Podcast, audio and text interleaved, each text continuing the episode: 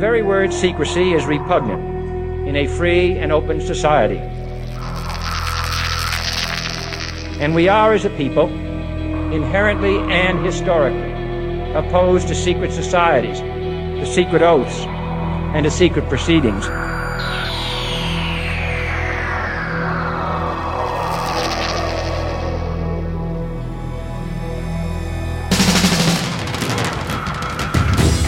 Questions you always had, the answers you were never given, the place to seek the truth.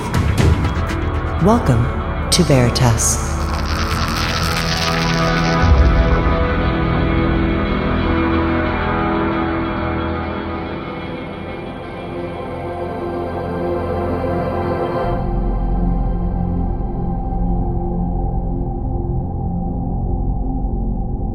To everyone around the world, and a warm welcome to another edition of Veritas at veritasradio.com. I'm your host, Mel Fabregas, and I sincerely thank you for joining me once again.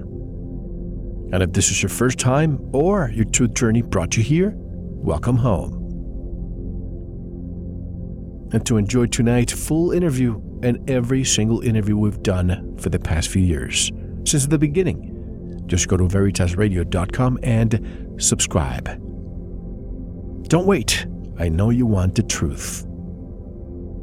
And if you want to upgrade your life, go to sanitasradio.com and listen to what we have to offer there.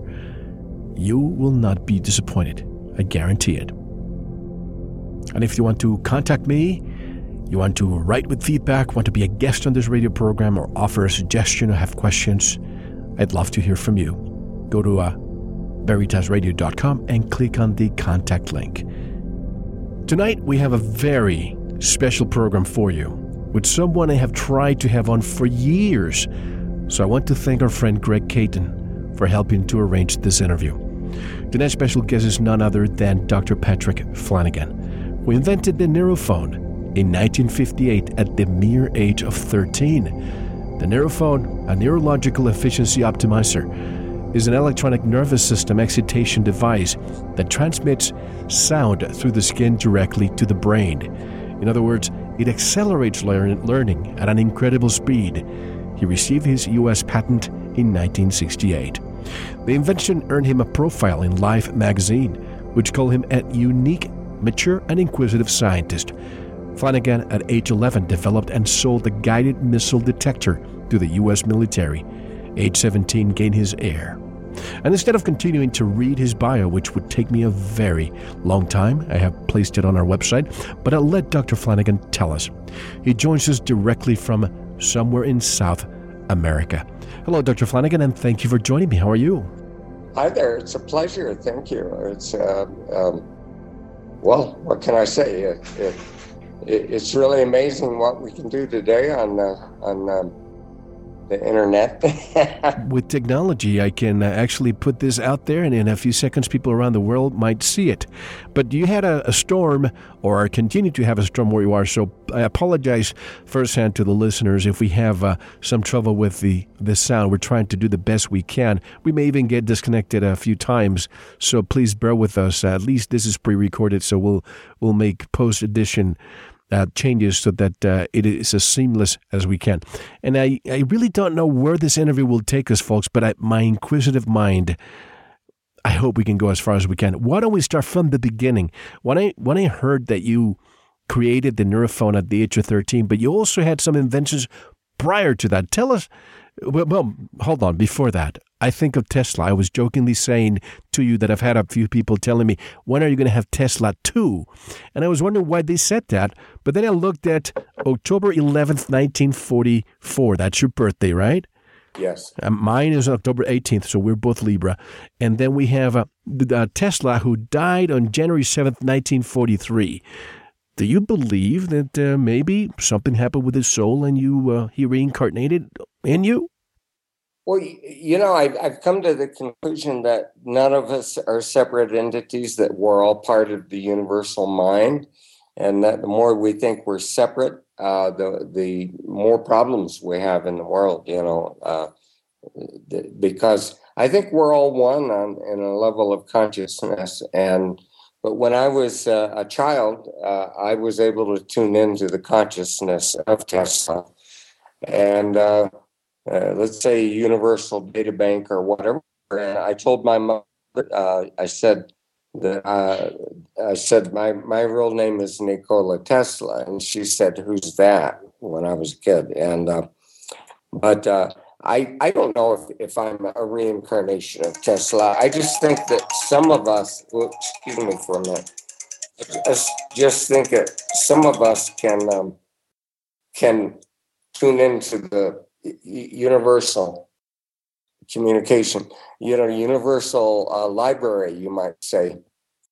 When you told your mother, when you told your mother Nikola Tesla, the, the, the name Nikola Tesla, did you know who he was, or did you just utter the words? No, no, I just uttered the words, and uh, and um, we went to the library and and uh, and found the biography of Nikola Tesla, and uh, but it, it's not surprising because when when my son was uh, this is a crazy uh, well, it's not a crazy story; it's a true story. But when my son was, um, I named my son John Patrick, family names, and when he was three and a half years old, he said, he said, uh, Dad, he said, my name's not John Patrick. And I said, well, what's your name? And he said, my name is Wing Angel. And I said, really? And he said, yes. And he said, my wife, Smokey, lives in Cocoa Beach, Florida. And I'd like you to call her on the phone. And so uh, my wife and I picked up, you know, we picked up the phone and dialed information and got information in Cocoa Beach, Florida, and I asked for a Smoky Angel, and I got a telephone number.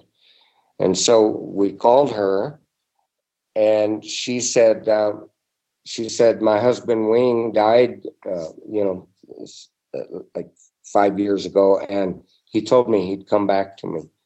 And so it's so we, my wife and I, packed up, you know, our bags, and we flew down to Cocoa Beach, Florida.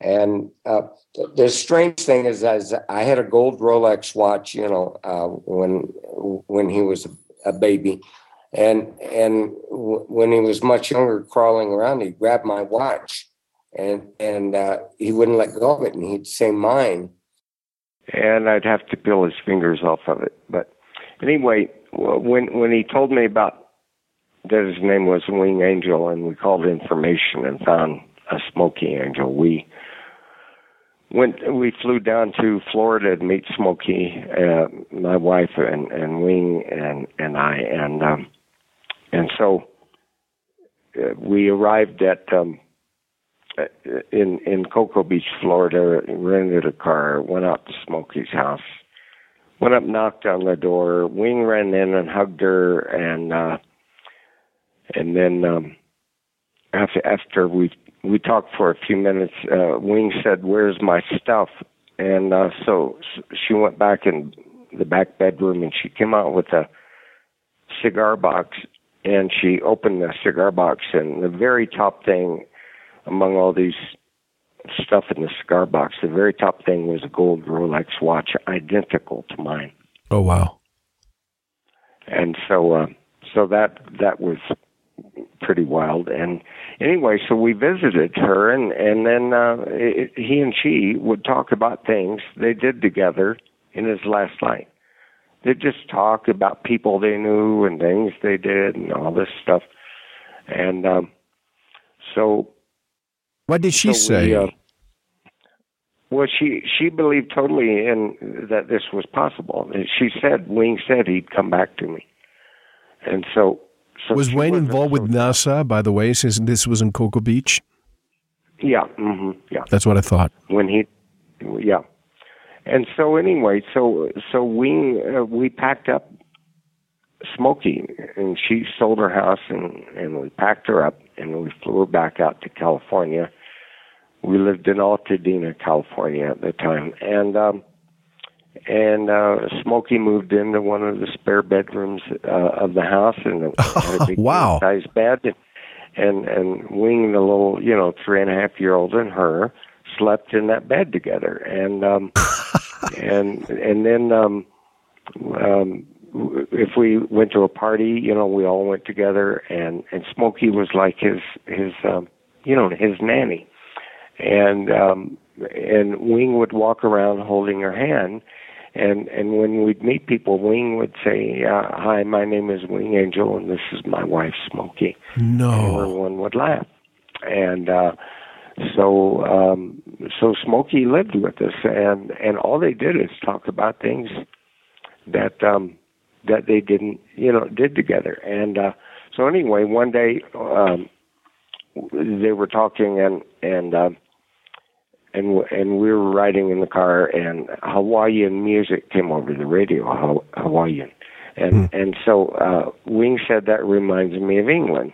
So I I go okay kid I've had enough of this stuff, you know, all about you talking about everything you did together and all that. But this time you're wrong. I said, that's music from Hawaii, not from England. And then Smokey said, well, we lived in this little town in England and, and we stayed at this hotel called Ye Olde Philbridgie Hotel. And they had a swimming pool where Wing would sit around and read or write and they played Hawaiian music 24 hours a day around the swimming wow. pool.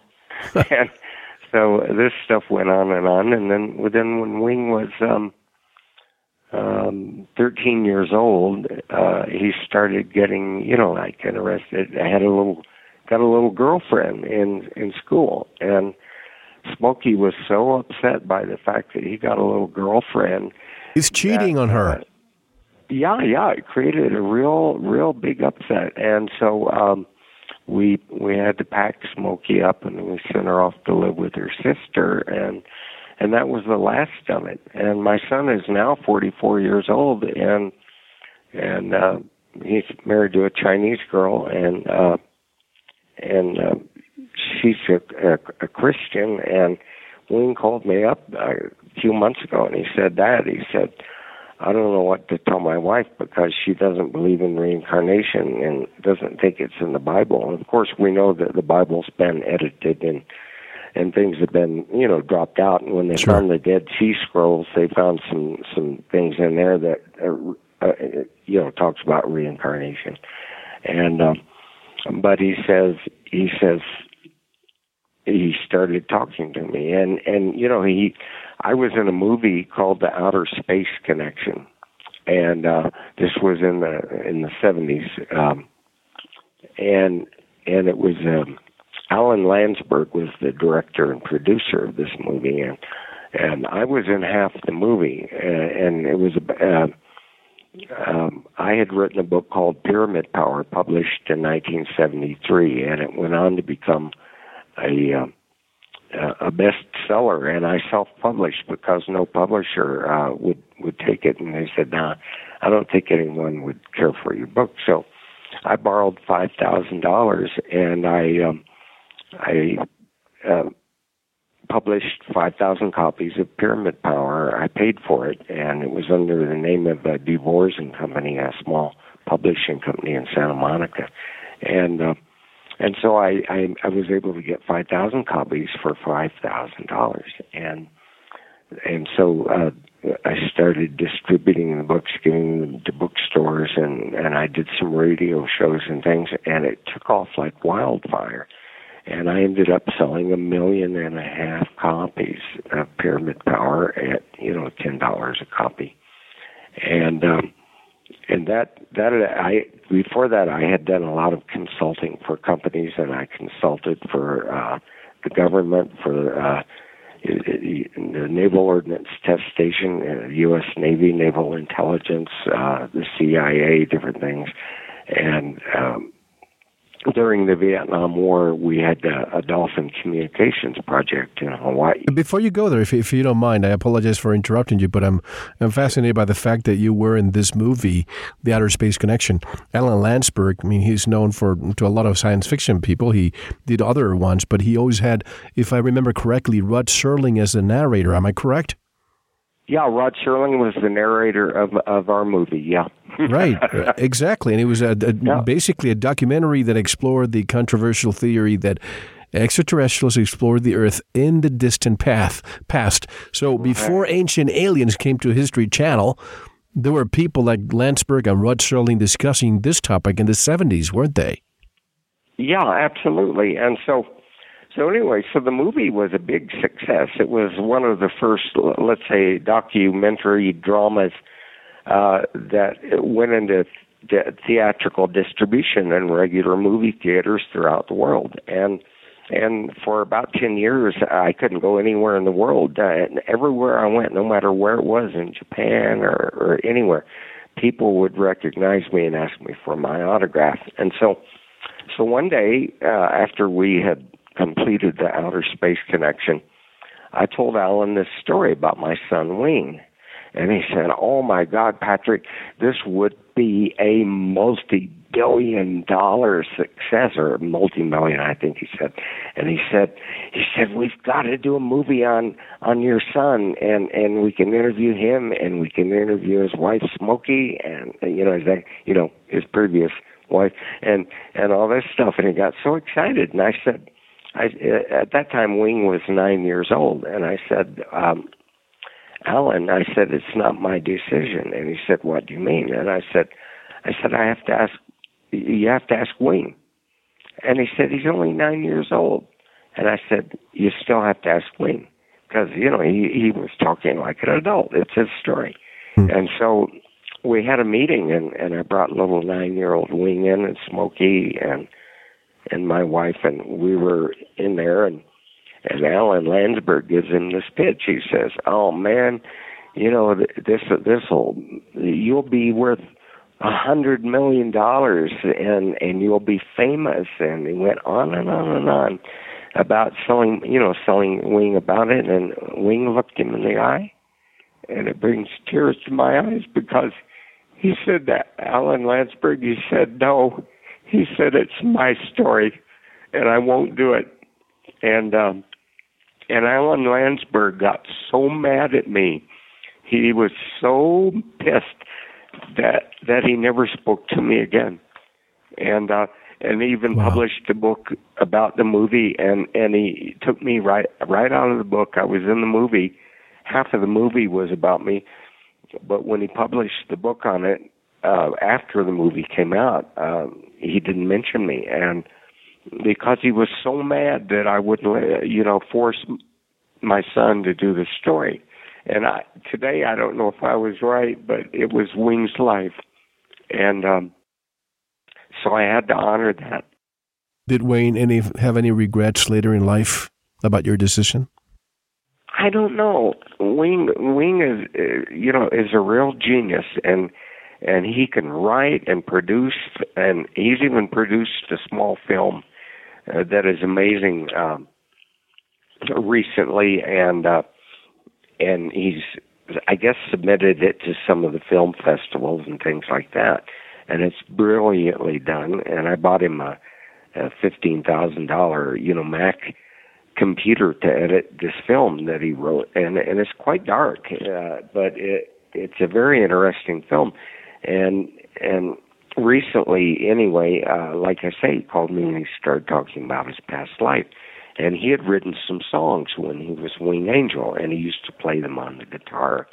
And I said, Wing, this is a very recent phone call. I said, Wing, do you remember this song? And and I started singing the first verse, and he he did five verses, and I didn't even know the other five verses. I only knew a couple of them, and um, so he remembers even now, and he's forty, I guess, forty-four years old, and. uh and and he he's revisiting it. I don't know what happened, like you know, with Smokey and and and all that when we shipped her off, and and he never talked about it at all for the rest uh, of his life until recently when he called me and started saying, "Dad, do you remember when uh, Smokey came to live with us and this and that?" And I said, "Of course." And then and then I I started to tell him a little bit about it, and then he just finished everything I said. So he he did not lose the memory of it is what I'm really trying to say. He's he's fully cognizant of it uh, even now. Yeah, because usually people. I remember having a similar situation when I was young. My my parent, my family immigrated from Cuba, and I had a, a great aunt walking with me on the street, and in in the Caribbean, in another island, and I was looking at this very large house, and I said, "That house looks a lot like your house in Cuba," and she started crying. And I said, "Why are you crying?" Wow. And she said, "Because that looks just like my house there." So ever since, I wonder, I wonder, and I also I grew up a I grew up a Catholic, uh-huh. a Roman Catholic, and I always wonder why why they decry anybody who talks about the possibility of reincarnation. And what Oh, your yeah. son is saying, you you would think that it would leave him after he's uh, because usually you become ridiculed at a young age, and then you, as a defense mechanism, you forget. But obviously, your son has Right. not forgotten. No, he hasn't. And uh, here, I have to I have to blow my nose just a second. Sure, sure. Okay, I'm back. So, And by the way, I didn't I didn't mean to make you uncomfortable. Oh, no, no, no. It's okay because uh, I'm I'm not uncomfortable. It's just the the memory of it and what we went through, and how powerful it was to our own consciousness and mine. You know, like when I told my mother I was Nikola Tesla, and. Uh, but I, uh, in the thing is, I was a child prodigy in electronics, and, and when I was eight years old, I was, uh, I had a general class ham radio operator's license.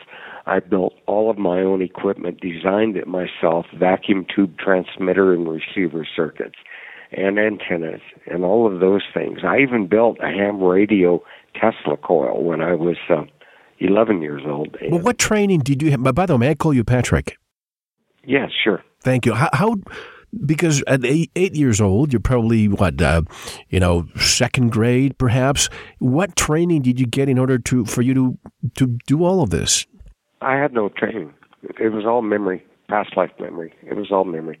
I channeled everything, um, and of course, my my father uh, was a geologist for Shell Oil Company, and we traveled a lot because he was uh, looking for oil fields uh, in uh, North Dakota and Montana, and uh, and I was born in Oklahoma, but we we moved to um, Montana, North Dakota, early in my life, and uh, but my my father is not technically or was not technically minded at all, and and years later, when I was um, um, 17, 18 years old, my father uh, begged me to please teach him Morse code and um, and about ham radio and how to design antennas. And my father went ahead and got a ham radio license uh, when I was about 17. But I had all this uh, from my own memory. And when I was um, about the same time, eight years old, I, I had a series of recurring nightmares. And uh, in the nightmares, I was flying an airplane, single engine um, airplane over the Pacific Ocean. Um, and I don't know. I just knew it was the Pacific Ocean. Anyway, I was flying this airplane, and the engine started uh, uh, stuttering on me and, and cutting out. And I saw an, an island in the distance with just a few palm trees and a big, wide stretching beach. And so I tried to put out a, a radio call for help, and I landed the airplane on the sand. And night was approaching and I didn't have a flashlight. And I opened the cowling uh, very clearly in the dream of the airplane and I looked at the engine and decided I would have to wait till the next morning. And so so uh in the dream I was sitting on the beach and uh and as the waves were coming in it was warm and and I saw a light in the distance coming toward me and and I thought oh uh that's a a search, you know, airplane looking for me.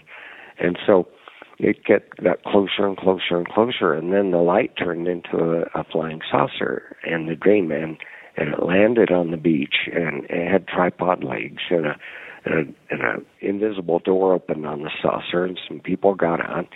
And they were carrying um what looks like today a laptop computer. And they had a a helmet that looked like a football helmet. And it had little silver um looked like electrodes all over the inside of the helmet. And they put the helmet on my head. And they opened up this laptop computer. And they had a table there with legs that folded down. And um and I said what are you doing and they said we're measuring your knowledge and intelligence and and I said why and they said they said they said if you don't have enough knowledge or your intelligence is not high enough, we're going to destroy everyone on earth. And then, and then the dream ended, and I'd wake up, wake up screaming and crying. I was only eight years old, and uh, this recurring dream occurred every night, and and uh, the only thing that made the dream go away is when I read as much as I could read, when I absorbed as much knowledge as I could absorb. And so I started reading prolifically, and by the time I was uh, 14, 15 years old, uh, I was clocked in school reading uh, 14,500 words a minute with 95% comprehension. Wow. So, um, and I read, uh, I literally read uh, thousands of books, not hundreds, in my life, and um, and but that that got me really going. And then uh, let's see, so when I'm um, when I'm 12 years old, uh, we had moved from Billings, Montana, to Houston, Texas, where Shell Laboratories were located. My father was uh, assigned to teaching geologists who had graduated from college how to recognize rock formations and plants and things that would indicate oil underground. And uh, and so uh, we had just arrived, and and I'd been in school uh, in, at a, this uh, it was called Jane Long High uh, Junior High School, um, and uh, so we'd been there three months, and they said uh, science fair is coming up in in two months, and uh, or whatever it was, and anyone that wants to enter the science fair should uh, put together a science fair project, and it was for all grades from uh, I guess junior high school all the way through college, and so I got this idea for. Um, because there were a lot of atomic bomb tests going off uh, at that time, and and a lot of ICBM missile tests and stuff like that. So I decided to build an atomic bomb ICBM detector, and I had this whole idea. So I I built my invention, um, you know, my device, and I was able to to record exactly when and where atomic bombs were tested anywhere on Earth, and also what time it was and what date it was, and when they launched ICBMs for missile tests. And so, how was the data coming? For example, uh, Trinity, Trinity uh, uh on April, whatever. No, no. Yeah, yeah. No, I'll tell you. Um, what it was is, is that uh, by, by the time I was 12 years old, I, w- I had studied. Uh, with my memory as Tesla or or whatever I was able to get from Tesla's mind or whatever. Anyway, um, I, I had built some very powerful high voltage electronics equipment, and I had been studying plasmas, elect, electronic plasmas or ionized gases, and and I noticed that when when I used different uh, combinations of, of uh, gas and things that when when I created an arc in a plasma that would interfere with my ham radio receiver and would interfere with television and everything else. And uh, and so uh, what I I figured out is is that when a when an atomic bomb explodes, it generates a super ionized plasma containing not only the the material the, the bomb was made of, but also um, a, a super ionized atmosphere. You know, positive ions. Yeah, yeah, and and and what happened is that this column of gas goes straight up in the air, and and it acts because it's highly conductive. It acts like a vertical radio antenna, and so what I did is I built a receiver that would detect those ionized gases, the frequency range of those ionized gases, with a radio direction finder. And I use that to, the, and also the same. So when when a missile goes off, the missile forms an ionized gas trail. Trail.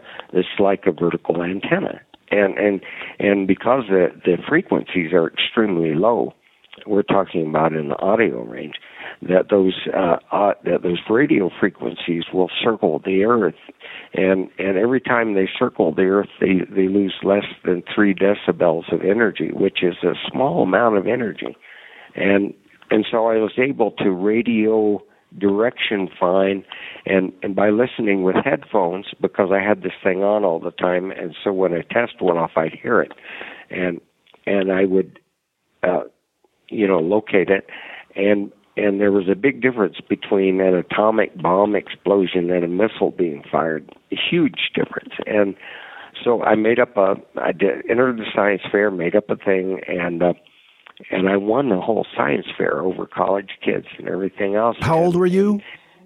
Uh, 12 years old. 12. and so, yeah, and so then what happened is that the Houston Post and the Houston Chronicle uh, reporters came out and they they they put my uh, my win of the science fair on uh, you know the wire services right? And and the next day I was on the front pages of newspapers all around the world and things like that. And so I'm sitting in study hall. This was on the weekend, so on Monday I'm sitting in study hall, and the principal uh, uh, comes on the school loudspeaker and he says, Patrick Flanagan, come to my office immediately. The Pentagon is on the telephone. so, so I went went to the principal's office and. Uh, and there was a, a four star general from the Pentagon on the phone, and he said, he said, How did you know when each and every one of our tests went off the date and time? And I, I, I told him, I said, about this thing. And so the uh, Wright Patterson Air Force Base sent down uh, a, uh, a group of 15 scientists and other people, security people, to my home and and they packed up my missile detector and everything and they took it off with them, and they made my father sign a uh, a, a non-disclosure agreement that if if I t- told anyone outside of an authorized government personnel how this thing worked and the details about it, and and if if I did so, um, that the government would take me away, or, or my father did so, the government would take me away, and my family would never see me again. No, what happened? What happened is is that um, when I was 17, uh, by the way, I consulted with the government on the device by mail. Um, but when I was uh, 17 years old, uh, I got a call from this thing. It's called the Gold Plate Award, and it was out of Washington D.C and they called up my mother and I had just been in Life magazine. When I was 17, Life magazine did an article on me and my invention of, a, of this neurophone device. Didn't Teller get one too for the atomic bomb? Yeah, yeah, Teller did. Yeah, so what happened is, that they said, we want to give you a gold plate. And, and it's very prestigious. And it was um, on, uh, let's see, December 29th, 1962 at the Del Webb's Ocean House in San Diego, California. And so we drove out to Texas uh, in in what in my car because uh, I, by consulting I'd made enough money to buy my own car, a brand new Pontiac, and uh, so we drove out to to uh, California and and I received this award. And and also receiving the same award as me was was Edward Teller for inventing the hydrogen bomb, Murray Gell-Mann for discovering the, the structure of, of viruses, and uh, uh, Wendell Stanley, who won the Nobel Prize in Physics, and also sitting with me was Admiral Red Raborn, who got the same gold plate award for inventing the Polaris submarine. And also there was, a, well, there were a couple other people there. Oh, oh, Secretary of State the Secretary of State, uh, who had been a former uh, uh, run uh, Bell and Howell, and uh, and so we were all getting the same award together, and there was a great big naval uh, Navy honor guard and and all the press and all this stuff, and so so um, it turns out that Admiral Red Raborn was director in charge of the CIA at at that time. And so um, he said he wanted to have a meeting with me and Pete Peterson, who was the Secretary of State. So, so um, they had a private meeting with me and my family, and they said uh, uh, Admiral Raborn said, "Son, we want you to go to college and get as much knowledge as you can.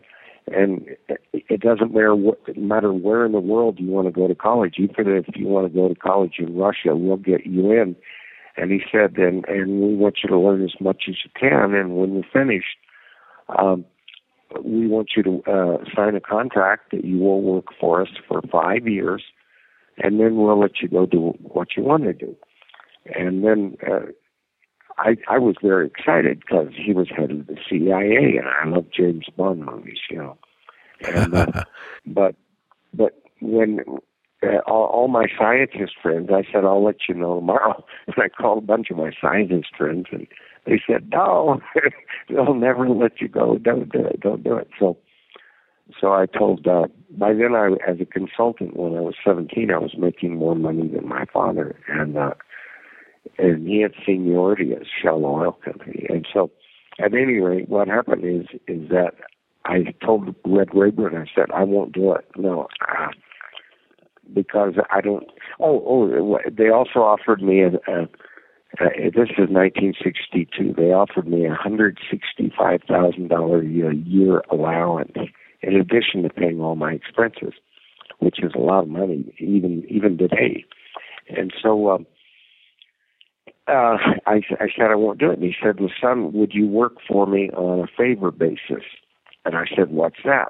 And he said, well, he said, if anybody ever gives you a problem in government or otherwise, you call me, uh, call the CIA and ask for me, and I'll call you back within 24 hours. Leave a message.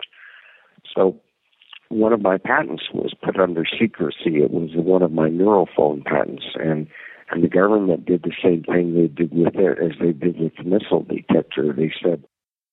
By the way, one hundred sixty-two thousand dollars in what does he say? Nineteen sixty-two. Yeah. That's one point, almost one point three million dollars today. Oh wow! Yeah, that's amazing, isn't it? Yeah. So Red Raborn said, um, said if I ever have any problems, uh, you know, to leave that message. And so what happened is that m- one of my neurophone patents was put under secrecy, the same way the missile detector was. And and so one night I got tired of it, and I, I called the CIA and I said, I want to leave a message for Red Raborn. And the guy said, never heard of him. And I said, he was the, the third director in charge of the CIA since it was established. And he said, still never heard of him. And I said, well, he told me that I could leave a message for him here and that he'd call me back within 24 hours. By that time, Red Raborn had gone over and was a director in charge of the NSA. And so uh, he, the guy said, you can leave a message for anyone you want, but I won't guarantee you they'll ever call you back. So I left a message for Red Raborn, and for, well, less than 24 hours later, he called me back and he said, um, "What's your problem?" And I told him I want to get my patent out of secrecy. He said, "Done." He said it'll be released within two weeks. And he said, "But I've done you a favor." And he said, "Now you're going to owe me a favor." And he said, "No matter what I ask you, you have to agree that you will do whatever I ask you to do." which is pretty crazy. But I said, okay, I'll I'll go along along with it. And so, so two weeks later, my patent was released from secrecy, and then Red Raborn asked me to do a favor for him, and I can't tell you what it was, but it wasn't anything illegal. I can tell you. Um, but um, I worked with uh, with Red Raborn for years that way, and he became a very good friend of mine. And uh, and I was very disappointed when he died because I, I, I was thinking. Not too long after, 1966, that's when he died, right? Yeah. So, at any rate, uh, he, he was a, a really good friend, and, and, and his sister called me after he died, and, and, and his sister became a friend of mine for years and years and years. But that's my life. And but but when I when I published Pyramid Power, I was able to stop doing government work. I was able to stop doing all of that stuff because I I made money off off the book. And uh, anyway, one night, one night I got a call from uh, the CIA, and, and I said, uh, "I just have to tell you something. When you published Pyramid Power, it was the best thing you ever did." And I said, "Why?" And he said, "They think you've got off the deep end, and they've loosened the chains on you, loosened the controls." well, they thought you were crazy. No, no, but you know, the pyramid power is about you know building pyramids and sleeping in them, and and uh, it being like a resonant chamber, and and that when you put food in the pyramid, it becomes it doesn't rot. And, yeah, it doesn't rot. Yeah, and things like that, and uh, and it's very esoteric. I mean, it's very new age. In fact, my son told me that pyramid power started the new age, but I um I don't know but at any rate, um, apparently it was good because they were they were really watching me very closely. I, I have a lot of stories about that, but uh, I'm not so sure I want to tell all of them. well, I understand that because you work for these alphabet agencies for so many years, that there are certain things that you cannot discuss.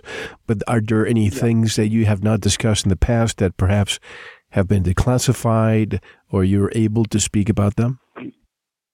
Well, the thing is that when I was um, when I was uh, 18 years old, 18 and a half, uh, my mother, for some reason, decided she wanted to have me drafted to Vietnam, and uh, I guess because I was uh, so different, and um, she wanted you to be drafted yeah, she called up the draft board to send me to Vietnam to make a man out of me. okay. Said. And um, I, I think she thought I was gay because I, uh, I, I was one a world class gymnast, and and I'd go to the gym and I'd work out with weights, you know, and and I became one of the top gymnasts in the world, in, in the, at least in the United States, and. Uh, and she was serious. She wanted to send me to Vietnam to make a man out of me, and, mm-hmm. and my mother was very, very fearful about gays, and uh, I, I wasn't gay, but but you know, she had her suspicions or whatever. So she, um, and and so I I'm in college, and and uh, there's a girl in psychology class, and her name was Leela, and and and we were kind of flirting with each other in class, and. Uh, so I invited her out on a date. And so we go out on a Saturday night and uh and we start talking about how restrictive our parents are. You know, she's 17 years old and, I'm 18. And uh we decided the only way we could get away from our parents was to get married. And so I went home and she went home to her family and we announced that we wanted to get married the following weekend, one week later after just one day. And my mother was was just thrilled, and so she said, "Oh God, it's so wonderful!" So, so our parents had to sign the marriage certificate because we were underage.